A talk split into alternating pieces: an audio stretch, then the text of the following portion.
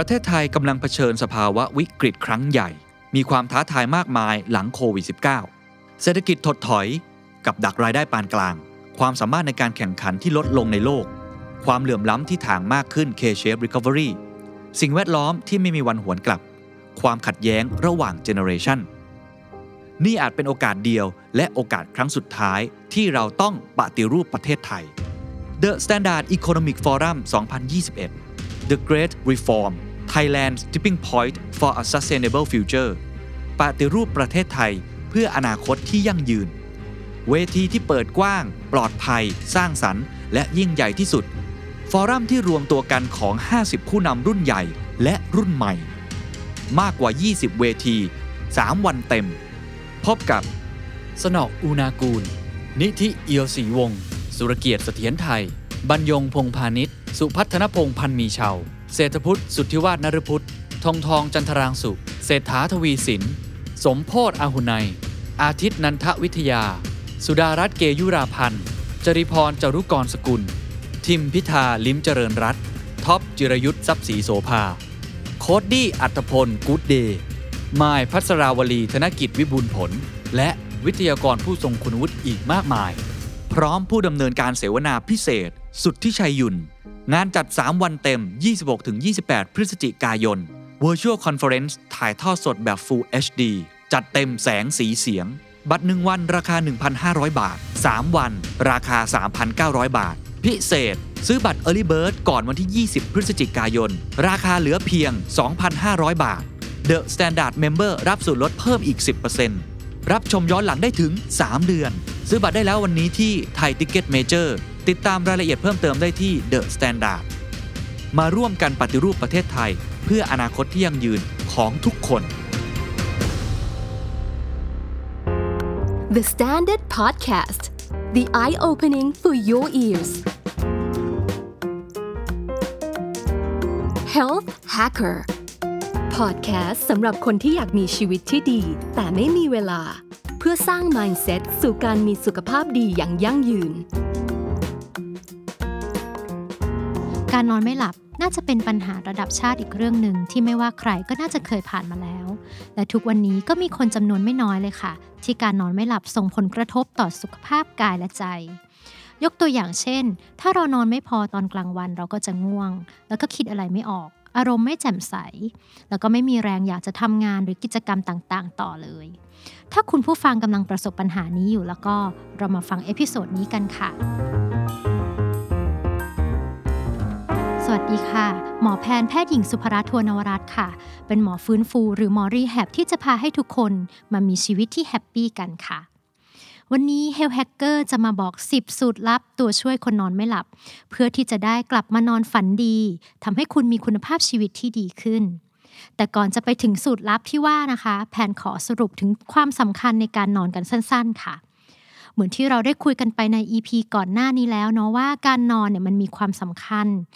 ในทุกระบบของร่างกายเลยนอกจากจะช่วยให้ร่างกายได้พักผ่อนนะคะได้ชาร์จแบตได้เต็มที่ก็ช่วยให้เด็กเนี่ยได้เติบโต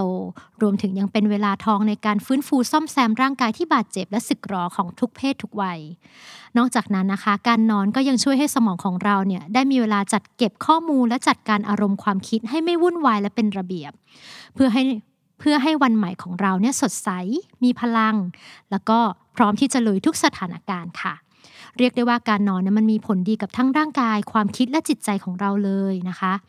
และอีกอย่างที่น่ารู้นะคะตามปกติแล้วเนี่ยร่างกายของมนุษย์เราจะมีวงจรเวลาที่ชัดเจนเป็นของตัวเองที่จะคอยกำหนดว่าจะให้เราตื่นตอนไหนหิวตอนไหนต้องเข้านอนตอนกี่โมงนะคะวงจรนี้เขาเรียกว่า biological clock หรือ circadian rhythm ซึ่งในภาษาไทยเราจะเรียกว่านาฬิกาชีวภาพค่ะนาฬิกานี้นะคะจะถูกควบคุมโดยสมองส่วนไฮโปทาลามัสและสารเคมีต่างๆในสมองนะคะรวมถึงสิ่งแวดล้อมต่างๆโดยเฉพาะแสงสว่างเพื่อควบคุมให้ร่างกายของเราเนี่ยทำงานให้เป็นระบบนะคะสอดคล้องกันอย่างมีประสิทธิภาพทำให้สามารถเอาชีวิตรอดได้นั่นเองถ้าวงจรนี้เกิดเสียสมดุลไปนะคะหรือมีการลัดวงจรเกิดขึ้นมันก็จะทำให้ร่างกายของเรารวนแล้วก็ป่วยได้ค่ะฮอร์โมนตัวสำคัญนะคะที่มีบทบาทในการทำงานของนาฬิกาชีวภาพนั่นก็คือเมลาโทนินค่ะตัวนี้เนี่ยหลายๆคนคงคุ้นเคยกันอยู่แล้วนะจริงๆแล้วเนี่ยเราสามารถผลิตได้เองนะคะมันหลั่งจากต่อม ไพเนียลในสมองของเราเพื่อทำหน้าที่ช่วยให้เราหลับได้ดีขึ้นตามปกติแล้วเนี่ยมันจะหลั่งในช่วงกลางคืนค่ะดังนั้นเราก็เลยสามารถพูดได้ว่าเมลาโทนินเนี่ยมันเป็นยานอนหลับตามธรรมชาติของเราค่ะ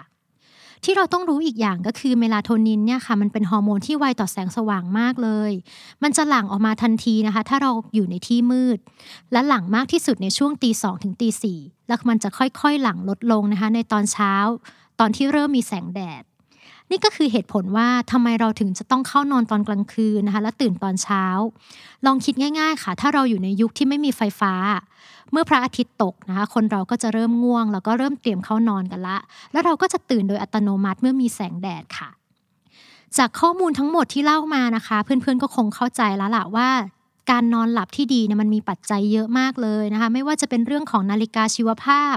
ฮอร์โมนต่างๆโดยเฉพาะเมลาโทนินนะคะแล้วก็แสงสว่างและสิ่งแวดล้อมนะคะแล้วเราจะนอนให้ดีที่สุดได้ยังไงวันนี้เนี่ยแหละแพนจะมาบอกเคล็ดลับนะคะเพื่อการนอนดีให้เพื่อนๆฟังกันกับสิบสูตรลับตัวช่วยคนนอนไม่หลับค่ะข้อที่หนึ่งนะคะการเข้านอนและการตื่นนอนให้ตรงเวลาสม่ำเสมอทุกวันมันจะช่วยให้การนอนของเราเนี่ยมีประสิทธิภาพมากขึ้นเพราะมันเหมือนเป็นการเซตนาฬิกาชีวภาพของเราให้ทำงานให้สมูทนะคะการหลั่งฮอร์โมนต่างๆก็จะเป็นไปตามเวลาอย่างปกติทำให้ร่างกายของเราได้พักผ่อนเต็มที่แล้วก็แข็งแรงนั่นเองค่ะการที่หลายๆคนเข้านอนเร็วและตื่นเช้าในวันทำงานแต่วันหยุดน่ะกลับขอนอนดึกๆและตื่นสายสักหน่อยนะพฤติกรรมแบบนี้เนี่ยค่ะมันทำให้นาฬิกาชีวภาพของเราไม่คงที่ร่างกายก็จะงงนะคะแล้วก็หลั่งฮอร์โมนผิดเวลามันก็เลยทำให้เรารู้สึกอ่อนเพลียง่ายเหมือนคนที่มีเจ็ตแล็กอยู่ตลอดเวลานั่นเองค่ะอีกอย่างที่เจอบ่อยๆนะคะหลายคนมีปัญหาแผนก็มีเหมือนกันนะคะก็คือคนที่ใช้เวลาพักผ่อนช่วงกลางคืนไปกับการดูซีรีส์นะคะการเล่นเกมจนดึกหรืออะไรแบบนี้แล้วก็คิดว่าเฮ้ยเดี๋ยวตอนเช้าก็ขอตื่นสายๆเอาก็ได้นะคะแต่พอเอาเข้าจริงแล้วตอนเช้ามันก็ตื่นเวลาเดิมอยู่ดีนั่นก็เป็นเพราะว่านาฬิกาชีวภาพของเรามันเซตเอาไว้เรียบร้อยแล้วค่ะว่าเราจะต้องตื่นเวลานั้นพฤติกรรมนี้ค่ะนอกจากจะทำให้เวลาในการนอนเราน้อยลงแล้วนะคะตอนกลางวันเราก็จะง่วงและเพลียทั้งวันและถ้าทำบ่อยๆเราก็จะไม่สบายค่ะสูตรลับข้อที่สองนะคะก็คือการจัดห้องนอนและเตียงนอนให้เหมาะสมสำหรับการนอน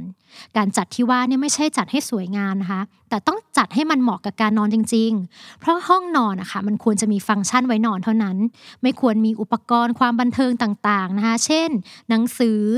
ทีวีแล็ปท็อปหรือแม้กระทั่งโทรศัพท์มือถือของเรานะคะที่ต้องทำแบบนี้ก็เพื่อให้ร่างกายและสมองของเราเนี่ยได้เรียนรู้ว่าเมื่อเราเข้าไปอยู่ในห้องนี้บนเตียงเนี้ยเราจะต้องนอนค่ะ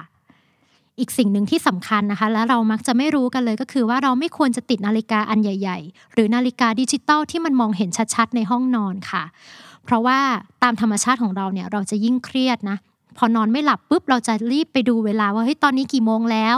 มันกังวลนะแล้วมันก็ไม่หลับสักทีค่ะมันเหมือนกับว่าร่างกายของเราเนี่ยมันต้องทำภารกิจในการแข่งกับตัวเองให้นอนอยู่ตลอดเวลาแบบนี้มันก็จะยิ่งทำให้เรานอนไม่หลับมากขึ้นนั่นเองค่ะสูตรลับข้อที่สามนะคะก่อนนอนอย่างน้อยครึ่งชั่วโมงนะมีคำแนะนำว่าให้เราเริ่มวางมือถือปิดอุปกรณ์อิเล็กทรอนิกส์ต่างๆที่มีหน้าจอหรือแสงสว่างเก็บไปให้หมดเลยค่ะแล้วก็หรี่ไฟหรือปิดไฟในห้องนะคะให้สนิทเพื่อให้ฮอร์โมนเมลาโทนินเนี่ยเขาได้หลั่งออกมานะคะยิ่งทำให้บรรยากาศมันเงียบๆมืดๆสบายๆนะคะแบบนี้เราก็จะนอนหลับได้ง่ายมากขึ้นค่ะข้อที่สี่นะคะผู้เชี่ยวชาญแนะนำว่าหลังหกโมงเย็นร่างกายของคนเราอ่ะจะเข้าสู่ช่วงเวลาที่ผ่อนคลายเตรียมที่จะพักผ่อนนะคะดังนั้นเราก็เลยไม่ควรที่จะทำงานหรือกิจกรรมที่มันเครียดมากๆก่อนนอนค่ะเพราะว่าร่างกายเนี่ยมันจะหลั่งฮอร์โมนความเครียดออกมาและทำให้เราเข้านอนได้ยากมากขึ้นกิจกรรมที่ว่าค่ะมันก็ไม่ใช่แค่การทำงานนะมันรวมถึงการอ่านหนังสืออ่านนิยายนะการเล่นเกมการดูซีรีส์ที่มันเครียดๆหรือมันน่าตื่นเต้นน่าติดตามเพื่อนๆหลายคนก็คงแบบอ้าวหมอแพนคะกว่าจะเลิกงานก็หกโมงเย็นเข้าไปแล้วจะทำยังไงดีผู้เชี่ยวชาญก็เข้าใจจุดนี้ค่ะก็เลยบอกว่าสามารถอนุโลมได้ถึงราวๆสองทุ่มนะคะหลังจากนั้นก็ขอให้เราหยุดกิจกรรมเหล่านั้นแล้วก็เตรียมตัวเข้านอนได้นั่นเองสำหรับข้อที่ห้านะคะก็คือเราไม่อยากให้ออกกำลังกายอย่างหนักก่อนนอนค่ะด้วยเหตุผลที่คล้ายๆข้อที่สี่นั่นแหละหลายๆคนเข้าใจว่าการออกกำลังกายก่อนนอนมันจะทำให้เราเหนื่อยแล้วก็เพลียแล้วก็หลับได้ง่ายไม่ใช่หรอแต่ความเป็นจริงนะคะการออกกำลังกายเนี่ยทำให้เรานะคะร่างกายของเราเนี่ยหลั่งสาร ความสุขต่างๆออกมานะคะรวมถึงอะดรีนาลีนด้วยมันทำให้เรามีความตื่นตัวและหลับยากมากขึ้นนะคะดังนั้นหลังสองทุ่มเราควรเริ่มคูลดาวน์แล้วก็พักได้แล้วค่ะสูตรลับข้อที่หกค่ะไม่ควรดื่มน้ำเยอะๆก่อนเข้านอนค่ะเพราะเนี่ยมันจะทำให้เราต้องตื่นเข้ามาเข้าห้องน้ำในช่วงกลางคืนและหลายคนนะคะก็จะไม่สามารถนอนหลับต่อได้ก็คงมีคำถามอีกล่ะค่ะว่าอ้าวก็หมอบอกให้กินน้ำวันละสองลิตรไม่ใช่หรอคะใช่แล้วค่ะแต่เราก็จะแนะนำว่าให้กินในช่วงกลางวันนะในช่วงแบบที่เรายังใช้ชีวิตอยู่นะคะแล้วก็พอเป็นช่วงเย็นหรือช่วงก่อนนอนก็ลดปริมาณลงนะคะเพื่อที่ว่าจะได้ลดการปวดปัสสาวะในช่วงกลางคืนนั่นเองข้อที่เจ็ดนะคะเราอยากจะให้หลีกเลี่ยงการกินอาหารมื้อใหญ่ๆในช่วงสามชั่วโมงก่อนนอนค่ะเพราะมันจะทำให้เรานอนหลับยากมากขึ้นจากกรดที่หลั่งและลมที่เพิ่มขึ้นในกระเพาะอาหารบางคนนะคะก็กลายเป็นกรดไหลย้อนได้ด้วยนะคะเพราะว่าพอกินปุ๊บเราก็เข้านอนเลยข้อที่แปดนะคะการงีบหลับช่วงกลางวันโดยเฉพาะหลังบ่ายสามโมงเย็นจะทำให้เราเข้านอนในตอนกลางคืนได้ยากมากขึ้นค่ะแต่ถ้ามันไม่ไหวจริงๆหรือเมื่อคืนเนี่ยนอนมาไม่พอเลยนะคะอยากจะชาร์จพลังงานช่วงบ่ายก็สามารถอนุโลมได้แค่ไม่เกินสามสิบนาทีอย่างที่เราเคยคุยกันเมื่อเอพิโซดเก่าค่ะต่อมานะคะข้อเก้าแล้วสำหรับเพื่อนๆที่สูบบุหรี่หรือดื่มเครื่องดื่มที่มีคาเฟอีนและแอลกอฮอล์นะคะจากการศึกษาเนี่ยพบว่าจะมีแนวโน้มการนอนหลับเนี่ยยากกว่าคนทั่วไปค่ะหลายๆคนบอกว่าเฮ้ยฉันขาดกาแฟไม่ได้จริงๆก็มีคำแนะนำว่าอย่างเนี้ยก็ขอให้ดื่มแค่หนึ่งแก้วในช่วงเช้าก็พอนะคะเพื่อว่าให้มันมีผลรบกวนกับการนอนให้น้อยที่สุดค่ะและสูตรลับข้อสุดท้ายนะคะข้อที่สิบมีคำแนะนำว่าจากหลายการศึกษาค่ะพบว่าการออกกำลังกายอย่างน้อยหนึ่งร้อยห้าสิบนาทีต่อสัปดาห์ตัวเลขนี้อีกแล้วนะคะที่เราเคยคุยกันนอกจากจะทำให้เราแข็งแรงแล้วเนี่ยยังทำให้นาฬิกาชีวภาพของเราเสถียรและนอนหลับได้ดีตามเวลามากขึ้นด้วยค่ะและนี่ก็คือสิบข้อแนะนำนะคะที่ถ้าเราทำตามแล้วเราก็จะนอนหลับได้ดีมากขึ้นพอมาถึงตรงนี้หลายๆคนคงเริ่มรู้สึกแล้วล่ะว่าเฮ้ยจริงๆแล้วฉันก็ทำมาตลอดนะไม่ว่าจะเก้าข้อสิบข้อฉันทำมาหมดทุกอย่างแล้วมันก็ยังนอนไม่ได้เลยจะทำยังไงดีนะคะตรงนี้ไม่ต้องกังวลไปค่ะอาจารย์หมอผู้เชี่ยวชาญจากสมาคมโรคจากการนอนหลับแห่งประเทศไทยนะคะเขาได้เคยสอนไว้ว่าจริงๆแล้วการผ่อนคลายร่างกายและจิตใจเนี่ยมันคือสิ่งที่สำคัญที่สุดในการพักผ่อนการนอนหลับเนี่ยเป็นการพักผ่อนที่ดีที่สุดแต่ถ้าเราไม่หลับจริงๆก็ไม่ต้องฝืนค่ะให้เราออกมานั่งนอกเตียงนะนั่งนิ่งๆหลับตาแล้วค่อยๆหายใจทิ้งเบาๆไปเรื่อยๆเรื่อยๆนะคะเพียงเท่านี้ร่างกายและจิตใจของเราก็จะได้พักผ่อนและผ่อนคลายได้เช่นกันอาจจะได้ผลคล้ายๆกับได้นอนหลับเลยนอกเหนือจากนั้นเนี่ยการทำแบบนี้ค่ะมันก็จะช่วยสนับสนุนให้เราง่วงแล้วก็เข้านอนได้สำเร็จด้วยค่ะสุดท้ายนะคะถ้าเรานอนไม่หลับจนส่งผลกระทบต่อการใช้ชีวิตแก้ยังไงก็ไม่หายแพทย์แนะนำว่าให้ลองไปปรึกษาคุณหมอได้เลยค่ะเพราะมันอาจจะมีโรคบางอย่างที่ทำให้เรานอนไม่หลับได้อย่าไปซื้อยากินเองเพราะยาเนี่ยหลายตัวนะคะมันมีผลข้างเคียงที่อาจจะไม่ปลอดภัยสำหรับเราให้คุณหมอช่วยวินิจฉัยแล้วก็จะได้รักษาได้ตรงจุดก็จะดีกว่าค่ะเรามาทบทวนสิบสูตรลับตัวช่วยคนนอนไม่หลับกันอีกครั้งนึงนะคะข้อที่หนึ่งเข้านอนและตื่นนอนให้เป็นเวลาเพื่อเซตนาฬิกาชีวภาพของเราให้ทำงานได้มีประสิทธิภาพข้อสองจัดห้องนอนของเราให้เหมาะสมกับการนอนให้มากที่สุดไม่มีสิ่งเร้าความบันเทิงและไม่ติดนาฬิกาที่มองเห็นชัดๆในห้องนอนค่ะข้อสามเมื่อเข้านอนให้ปิดไฟและเก็บมือถือของเราอย่างน้อยสามสิบนาทีก่อนค่ะข้อสี่และข้อห้าหลังสองทุ่มให้เราพยายามไม่ทำกิจกรรมต่างๆที่เครียดที่ตื่นเต้นน่าติดตามและไม่ออกกำลังกายหนักๆนั่นเองค่ะข้อที่หกอย่าดื่มน้ำเยอะๆรวมถึงข้อที่เจ็ดหลีกเลี่ยงอาหารมื้อใหญ่ก่อนนอนค่ะข้อแปดงีบหลับในช่วงกลางวันให้น้อยที่สุดถ้าจำเป็นจริงๆขอให้ไม่เกินสามสิบนาทีก่อนเวลาบ่าย สามโมง เย็นนะคะข้อเก้าพยายามงดบุหรี่และเครื่องดื่มที่มีคาเฟอีนรวมถึงแอลกอฮอล์ให้ได้มากที่สุดและข้อสิบออกกำลังกายให้สม่ำเสมออย่างน้อยหนึ่งร้อยห้าสิบนาทีต่อสัปดาห์นอกจากจะทำให้เราแข็งแรงแล้วยังทำให้เรานอนหลับได้ง่ายขึ้นด้วยค่ะหากใครมีข้อสงสัยหรือปัญหาที่อยากรู้เกี่ยวกับการออกกำลังกายและสุขภาพใจหรือปัญหาด้านสุขภาพใดๆทิ้งคอมเมนต์มาได้หรือติดต่อผ่านพอดแคสต์ The Standard ในทุกช่องทางโซเชียลมีเดียหรือทางอีเมล podcast at the standard dot co ฝากติดตาม Health Hacker รายการพอดแคสต์สำหรับคนที่อยากมีสุขภาพดีแต่ไม่มีเวลาได้ทุกช่องทางพอดแคสต์เพลเยอร์ที่คุณใช้ไม่ว่าจะเป็น Spotify, SoundCloud และ YouTube The Standard Podcast อย่าลืมนะคะสุขภาพที่ดีเป็นสิ่งมีค่าและเราสามารถสร้างมันได้ด้วยตัวของเราเองค่ะ Health Hacker